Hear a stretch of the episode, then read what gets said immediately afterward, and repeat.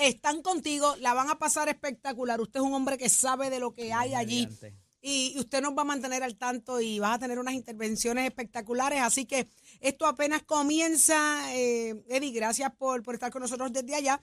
Pero vamos, vamos de inmediato a, a repasar un poco, ¿no? Eh, lo que ha estado pasando en las últimas Claro que sí. horas, la- el mundo de la música, la salsa, el entretenimiento eh, a nivel de, de- todo Puerto Rico, Estados Unidos, el mundo que conoció su música está de luto. Así que lamentamos mucho el deceso de Lalo Rodríguez, quien ayer falleció, fue encontrado, ¿verdad? Muerto en, eh, tristemente en la calle, en la calle. Eso es así. Vamos al detalle, Jorge. Ubaldo, Ubaldo Rodríguez Santos, en el mundo artístico conocido como Lalo Rodríguez, eh, y lamentablemente el fallecimiento del eh, 64 años que tenía eh, Lalo al momento de fallecer, uno de los principales exponentes de lo que fue la salsa erótica eh, en su momento, lo que la gente, ¿verdad?, conoce, no, la salsa vieja, la salsa erótica, eh, apodado como el canario de Carolina. Así se le conoció también a Lalo en, en su momento allá en, en los 80, en la década de los 80, cuando reventó literalmente todo lo que fue este tema de la salsa erótica. Y, Lalo, desde muy joven, comenzó involucrado en el tema de, de la música, eh, como desde niño, eh, básicamente, ¿verdad? Estuvo en esto a los 16 años. Eh, trabajó en, en música con Eddie Palmieri y otras figuras importantes de la salsa. Y uno no puede olvidar, eh, Saudi, ¿verdad? Lalo tuvo que pelear con muchos demonios. Y el demonio de la droga fue uno de ellos con Así que tuvo que enfrentarse. Eh, recordemos una de sus presentaciones donde le daba gracias a Dios por una segunda oportunidad que le daba eh, de vida ante uno de esos momentos difíciles eh, donde cae en una de esas batallas duras contra lo que es la droga. Eh, la policía ahora mismo está en un proceso de investigación eh, preliminar de lo que encuentran, lamentablemente, el cadáver el día de ayer de Lalo Rodríguez, para que Ciencias Forenses haga su trabajo ahora y determine si esto pues, fue una causa natural a consecuencia de sus estados de salud o si hubo algún otro tipo de circunstancia que provocase que Lalo hubiese fallecido el día de ayer. Así que, pues obviamente no podemos sacar una conjetura eh, de la razón de muerte hasta que Ciencias Forenses haga su trabajo en ese sentido, pero perdemos al exponente, ¿verdad? De Devórame otra vez, eh, el exponente de Máximo Chamorro. O sea, aquí está eh, Chero. tú sabes, Eh, Jorge, y para nosotros es un placer, de verdad, un verdadero honor que, que Achero esté con nosotros siempre. Y un día Claro. como hoy, que conoce historia, trayectoria y sabemos lo que significa lo que está ocurriendo. Achero, que me encantaría escucharte un poco, ¿no? Eh, ¿Qué significa esto para, para el género? ¿Qué significa esto para la música? Bueno, primero que todo, muy buenos días a los compañeros, todos los que nos están escuchando, nuestro respeto y nuestra admiración a este gran cantante que ha dado un legado increíble como compositor, cantante. Y es bien difícil porque cuando yo escuché la noticia me impactó tanto y tanto y tanto porque a Lalo yo lo conozco hace muchos años porque yo comencé en la radio en el año 78 para 79. Y a veces uno trata de viajar en el tiempo, todas esas anécdotas que y las presentaciones a las cuales tuve la oportunidad después, Muchísimas. después que tuve el placer de conocerlo y en las distintas tarimas que él se presentó y su trayectoria como, como gran cantante, porque si te- nos vamos al cabo, el papá era, le decían el jíbaro de Coamo. Ajá. Así que las raíces vienen de ahí del canto, me imagino que vendrán de, de- de su papá, ¿no? A los seis años, según la historia, a los seis años ya él estaba cantando y fue un concurso y él ganó el concurso a los seis años. O sea que a los Wow. seis años la voz tuya es la voz de, de De un nene, niño, de de, nene, de- de- exacto. de un niño. Entonces después ahí a los 13 años estuvo creo que con la Orquesta La Moderna, si no me equivoco. Nació Después para fue- eso. Sí, que nació para eso. Y de- ah, a los 13 años creo que compuso una canción, que fue un bolero. Ahora mismo no lo tengo en la mente, pero voy a tratar de buscarlo en la máquina, en la computadora, a ver si está aquí para tocarlo más adelante. Su trayectoria con Eddie Palmieri, con Tommy Olivencia, La Puerto Rico All Star. O sea que estuvo grande, grande en, en su trayectoria dentro como cantante y compositor, estuvo en, en esa batalla y después la salsa romántica, que fue el, el palo grande. Achero, ahí llegamos a la, a la salsa. Digo, una Sí, po, la- trayectoria. creo que si no me equivoco, en el, creo que fue en el 1980 hizo simplemente Lalo. un- un- Ese fue el primer disco el de él, primer ¿verdad? disco de que fue el que pegó el- bien duro, 80, simplemente creo Lalo, sí. Sí, en el 80 Pero vamos a hablar de, de- de esa Ah, transición, tuvo de esa con- transición de la música romántica. Tuvo con, Y sus discúlpame que lo- lo tuvo con Eddie Palmieri, que ahí fue que se ganaron el Grammy Latino. Ok. Eh, de ahí para abajo, o sea, la trayectoria de, de Lalo Rodríguez ha sido una cosa impresionante porque eh, eh, tuve la oportunidad, y hemos tuve la oportunidad de presentarlo en el Día Nacional de la Salsa y no tan solo eso.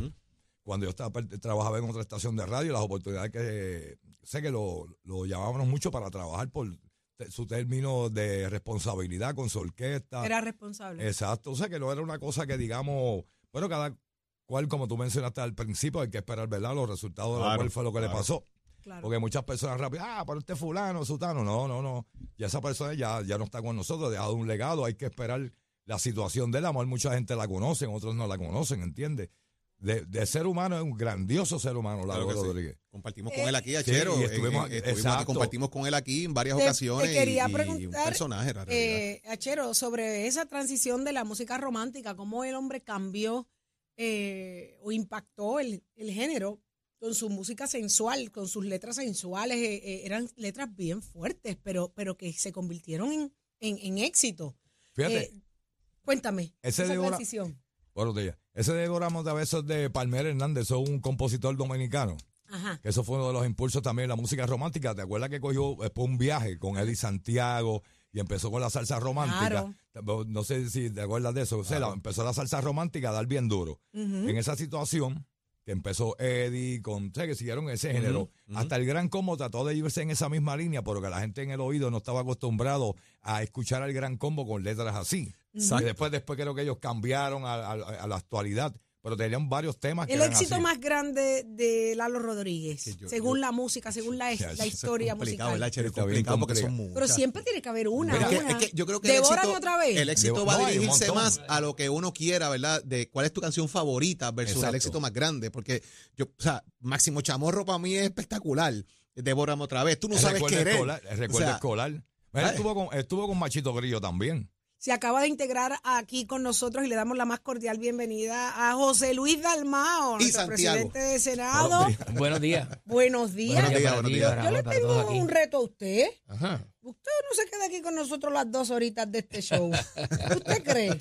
Vengo, vengo a estar con ustedes y compartir Las dos horas. Presidente, las dos horas. Estamos aquí. ¿Usted está ready? Estoy listo, estoy listo. Ay, yo creo que, ay, yo creo que a él no le advertí. Debería de empezar precisamente José Luis Dalmau, que le gusta la música. Claro, por eso lo hago, lo integro inmediatamente. Eh, su recuerdo de Lalo Rodríguez, presidente. Sí, mira, esa noticia ha sido impactante a todos los que nos gusta la música, nos gusta la salsa. Este, yo no recuerdo un cantante que tenga el registro vocal que tenía Lalo Rodríguez. Hay muchos cantantes buenos nuestros, muchos en la historia, pero ese, ese registro vocal, sin tener que forzarse y subir como subía, eso no lo recuerda uno en muchos artistas de la salsa ni de otro género. Así que esa voz inconfundible. ¿Su favorita de las muchas? Mira, me gustaban muchas, pero yo pienso que una de las que tuvo mucho tiempo pegada en la lista fue Devórame otra vez, eh, que cruzó una raya en, en, la salsa romántica erótica que llaman. Este, cruzó una raya que, que trascendió no solamente en Puerto Rico, rompió récord en Sudamérica, rompió récord en España. Eh, yo creo que fue uno de los sus más grandes éxitos. Este, Devórame otra vez. Además de que tuvo mucho tiempo en la lista, rompió un, mito. Sí, estuvo mucho tiempo en España, eh, mucho, bueno, yo creo que llegó a vivir en España, este, tantas presentaciones que tenía allí. Allí por, por esa y otras canciones, este, y yo creo que pues, pues e, estableció, ¿verdad? Con esa canción un cruce. Hubo otros cantantes también que se fueron por ese género, pero definitivamente una de las voces inconfundibles de la salsa. Yo me acuerdo, ahora que está hablando, yo me acuerdo que una vez estaban ensayando Eddie Palmier y él estaba en la loya. Y Eddie, Carlos, estamos en un ensayo, no tienes que subir tanto, si ya tú te lo sabes. yo estaba aquí en el control y eso fue allá atrás, cuando estaba Mega TV, los estudios. y yo le escuchaba aquí y yo decía, ándate para el cireto, o sea que hay una puerta ahí. Claro. Y que de aquí a aquí a escuchar la voz está fuerte. Oye, Achero, y traigo una anécdota extraña. Muere Lalo en época navideña y hace dos años nos dejó el gallo salsero también en época navideña. Tito Rojas se fue un 26 de diciembre. Correcto. O sea, y son dos personas que trascienden eh, y dejan un legado musical espectacular. O sea, ¿verdad? Eh, y uno se pone a analizar que, ¿verdad? El, tema de la época, cuando estas personas nos dejan. Eh, y, yo digo, ¿verdad? En, la salsa en Navidad. en Navidad. A mí me afectó mucho ver las imágenes de, de, cómo fue hallado su cuerpo, ¿verdad? Porque tú dices, tantos escenarios, el mundo entero te vio de pie y verlo, verlo así me dio mucha tristeza. Yo creo que, es muy injusto, ¿no? Que, la vida te, te, te, te pase así, te, te deje así, pero somos dueños del destino, ¿verdad? Y, y, y lo que ha estado pasando en la vida de él eh, y lo que siempre se ha especulado, porque quiero hablarlo como una especulación hasta que obviamente no se sepa qué fue lo que, lo que ocurrió, eh, es muy duro, muy triste y sabemos que, que pues nadie Lo- merece morir así. Co- Como dijo un principio, ¿verdad? Eh, tenemos que darle espacio a ciencia forense que haga su trabajo y determina claro. al final del día cuál es la razón, causa era- de muerte. Pero Era de todos conocidos Lalo, sus luchas Lalo y su- mismo, sus Lalo mismo, eh, ¿verdad? Le, vuelvo y lo insisto, o sea, él batalló con unos demonios brutales. Y el demonio de la droga es fuerte. Y él mismo reconoció en un momento dado darle gracias a Dios por esa segunda oportunidad de vida. Eh, y él lo reconoce. ¿Qué pasó ahora, señores? No podemos decirlo, nadie puede afirmarlo hasta que las autoridades pertinentes digan qué ocurrió. Pero de que en algún momento en su vida tuvo problemas, que estas situaciones de su trayectoria de vida pueden incidir en lo que haya ocurrido. Definitivamente, porque el cuerpo sufre y hay unos elementos, ¿verdad?, que no podemos descartar, pero no necesariamente esa sea la razón de que haya fallecido. Vamos a esperar que las autoridades digan No, lo que fue. Pero, señores, más allá de que Lalo se 65. fuera, 64 creo que- 60 64 creo que- 65 creo que son. 65. Sí, te digo ahora rápidamente, lo tenía por aquí eh, hace un rato. Eh, Vamos a- se vamos nos a ir va Durante a los el 64 show. años. Sí, 64 64 años. años. 64. Bueno, vamos a ver, ¿verdad? Que, que cómo se van, me imagino que ahora empezarán todos los procesos. Vi a una persona, el cuidador de él, Mm. Eh, cuando llegó a la escena. Ay, me rompió el alma porque estaba la transmisión directa de Guapa y en ese momento llegó él y él no se atrevía ni mirar hacia el cuerpo que, que- que estaba allí en el piso y el sentimiento tan grande de este señor, ay, me, me de verdad me dio mucho sentimiento, mucho Pero sentimiento. más, allá, más allá de eso, se quedó un legado enorme Ah, Sí. que debe trascender generaciones y que la música nunca muere. Y, y otro detalle importante, porque esto, esto a veces nosotros decimos, mira, si esperan que se muera para hablar bonito de él. Eh, hay que reconocer algo que, y lo reconozco como parte del medio, eh, se le dio mucho seguimiento a, a Lalo Rodríguez, se le trató de ayudar de muchas maneras, eh, la prensa estuvo para él, si él tenía algún tipo de reclamo, de cosas que le pasaban, situaciones, la prensa estaba para ayudarle. O sea, no fue una persona que, que, que hoy se le reconozca o se le destaque porque se murió, punto. Eh, y hay que dejarlo claro. Y los Eh, premios el- que se ganó también. el país estuvo para Lalo y, y- y la gente estuvo para él y trataron de ayudarlo mucho. Y su fanaticada siempre estuvo ahí. Sí, siempre, nunca lo Hasta el abandonó. último momento, porque, porque su música y, su, y sus presentaciones, eh, de hecho, estaba trabajando dos discos eh, cristianos. Ahí, ahí, hasta ahí llegó su, su, su, su carrera. Se quedaron pendientes dos discos. Entre ellos, dos- uno de ellos es cristiano, así que había trabajo y, y estaban a la espera, estábamos todos a la espera de su música. Así que que descanse en paz. Lalo Rodríguez, aquí estaremos pendientes a todos los detalles de, su- de sus exequias fúnebres, así que pendientes acá a Nación Z. Así será. Sí, pero Hay mucho más. Mucho, mucho de qué hablar, definitivamente, porque tenemos que aprovechar que tenemos aquí al presidente del. Senado, senador ya Ahí por está. múltiples términos, presidente del Partido Popular, y obviamente que anda con el Raúl Mato y los gellones papá no llegaron, pero esos son otros 20 pesos. Ay.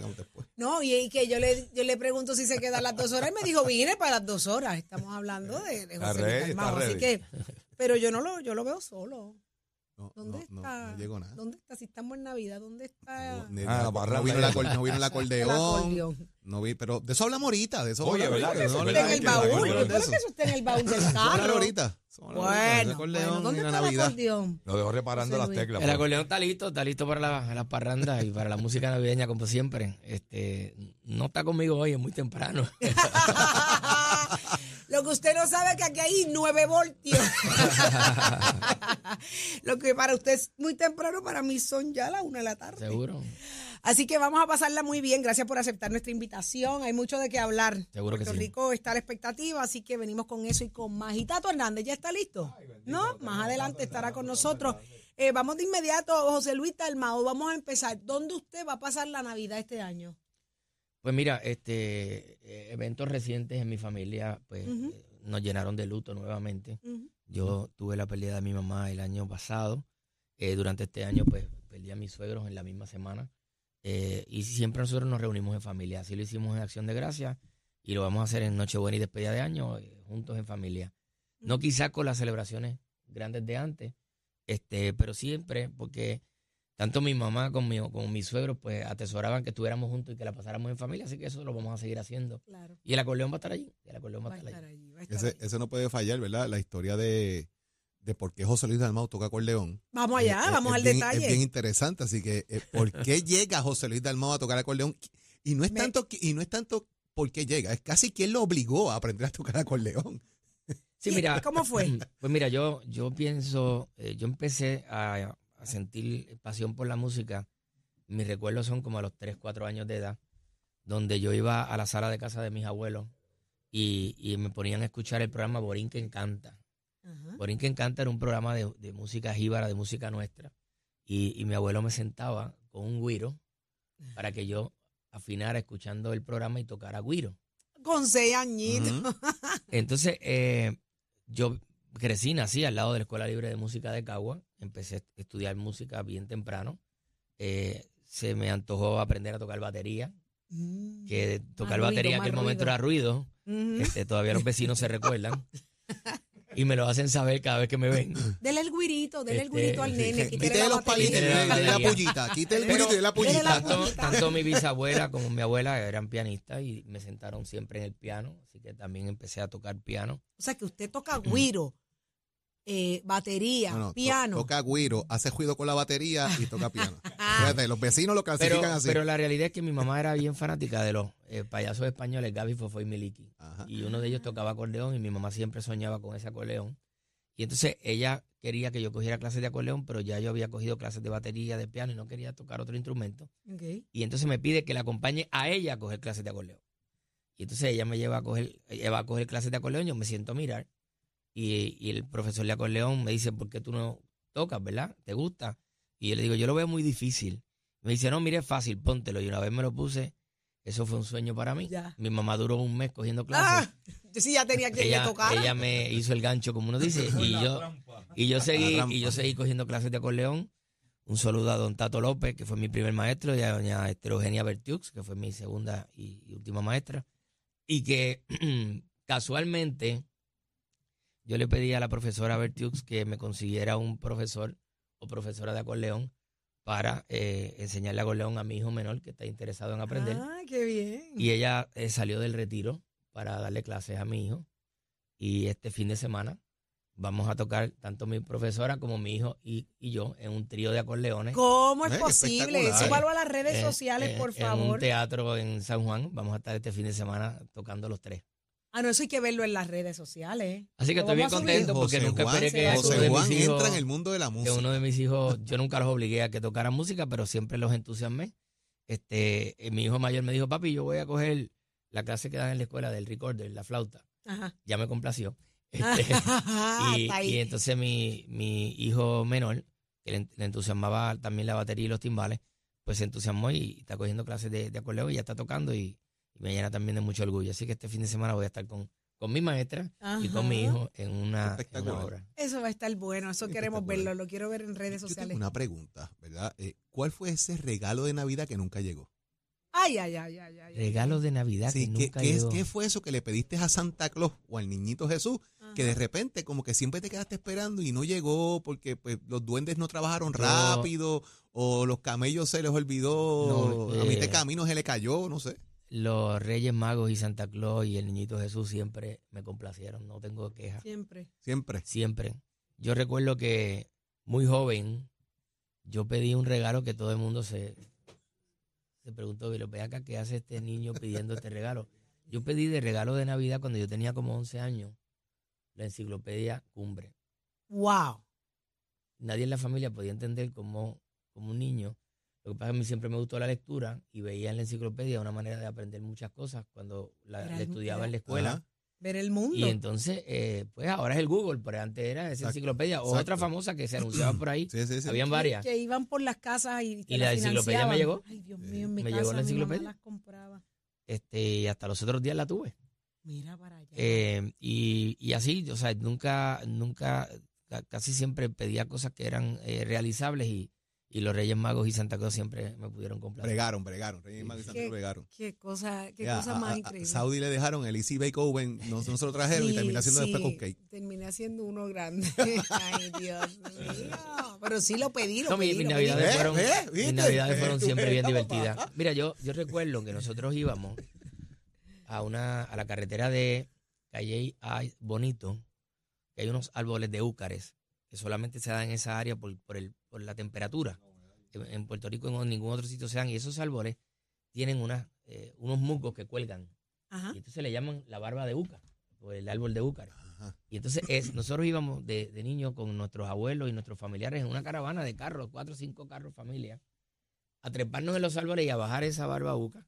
Ajá. Y con eso construíamos los nacimientos de nuestras casas. Ay, mira eso. Y hasta los otros días, este, nosotros seguíamos yendo a esa carretera de, de ahí bonito, buscando temprano, porque la gente sabe y va y busca eso. eh, principalmente la floristería. Ahora yo quiero pasar por allí. Y entonces Claro. íbamos a buscar esas barbas que, que, cuelgan de musgo de los árboles para construir los nacimientos. Y eso, Sí que tengo eso grandes son como adentro de los nacimientos, ¿verdad? Como Sí, para eh, hacer el, el- el área el del área- piso como del el landscaping del nacimiento. Ajá, qué interesante, qué interesante. Pero de, como si, si hay gente que lo sigue haciendo, ya no debe haber mucho allí. Pues sí, siempre hay, porque Siempre para esta hay. época siempre son muchos árboles y a veces hay que salirse de la carretera para conseguirlo, pero normalmente se consigue a la orilla de la carretera. Qué interesante. Venimos con mucho más, mucho más con José Luis Dalmao, presidente del Senado y buen puertorriqueño, a repasar cómo es la Navidad, cómo se despide el año. Él nos cuenta. Así que esto es Nación Z. Somos, somos una mirada fiscalizadora sobre los asuntos que afectan al país. Nación Z, Nación Z. Por Z93, somos su noticia. Ya está listo Tato Hernández. Buenos días, Tato. Somos deporte. Vamos arriba, vamos arriba, ¿Qué está pasando, Tato? vamos arriba, vamos arriba, que hoy es un día que no es nada de fácil. Es un día que, no sé, son circunstancias que, que pasan pues demasiado. Y uno ponerse a hablar aquí frente al micrófono cuando un conocido de uno se va, pues a la verdad que me gustaría pedirle al hachero que me bajara el pie un poquito, porque las circunstancias, pues como pasan las cosas, ¿no? Este, es bien difícil como comentarista dar deporte, compartir, y que siempre grandes personas de la salsa te reconozcan tu talento. Y si había uno que lo hacía, que compartíamos, que me llamaba, se llama Lalo Rodríguez.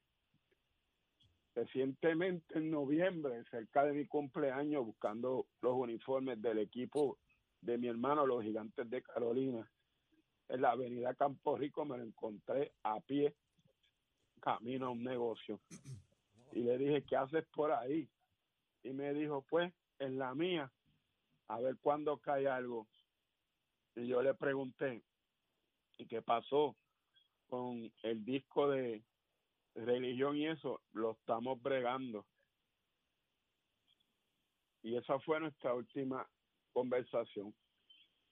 Siempre nos saludábamos, siempre lo reconocía por sus grandes canciones, las de Eddie Palmieri, Un día bonito, Nada de ti, pues fueron canciones que, que siempre a mí me gustaron y, y tocaron mi corazón. Pues, lamentablemente, pues, ya no está con nosotros el canario de Carolina. Dios lo tenga en gloria, porque yo sé que tuvo que trabajar con muchos demonios y siempre y como pudo se mantuvo y siempre que lo necesitaron, dijo presente con sus altas y tus bajas, así que que vive el canario de Carolina, Lalo Rodríguez. En continuación, pues el show tiene que seguir y en los deportes, pues ya usted sabe que está acaparando el mundo toda la atención de lo que es la Copa Mundial. Los argentinos se ganaron ayer en tremendo juego a Croacia, mucha gente iba a Croacia, jamás pensó que Argentina le iba a ganar 3 a 0 Así que los argentinos están gozando y de qué manera. Ahora esperan hoy por el juego entre Francia y Marruecos, que el ganador va a la final contra Argentina. Mucha gente va a Francia, que fue el campeón del 2018. Mucha gente dice que Marruecos tiene gran defensiva, pero yo creo que contra Francia no van para ningún lado. Y esa final se va a volver a repetir, creo que fue como en la del 96, Argentina versus Francia que gane el mejor, pero me gustaría que ganaran los del lado de acá del continente cerca casa de América, los argentinos. Y esto es con los pisos de Mestre Escuela que te informa que estamos ya en el proceso de matrícula para nuestras clases que comienzan febrero 2023. 787-238-9494, 787-238-9494, ese numerito llaman, compara facilidades, equipos y toma tú la decisión de estudiar en Mestre Escuela. Achero, vamos arriba. Próximo. No te despegues de Nación Z. Próximo. Lo próximo eres tú a través del 6220937. Nos apoderamos del presidente del Senado, lo hemos enclaustrado, lo dejamos aquí con nosotros en Nación Z y usted le podrá preguntar lo que usted quiera. Esto y más, llévatelo, chero.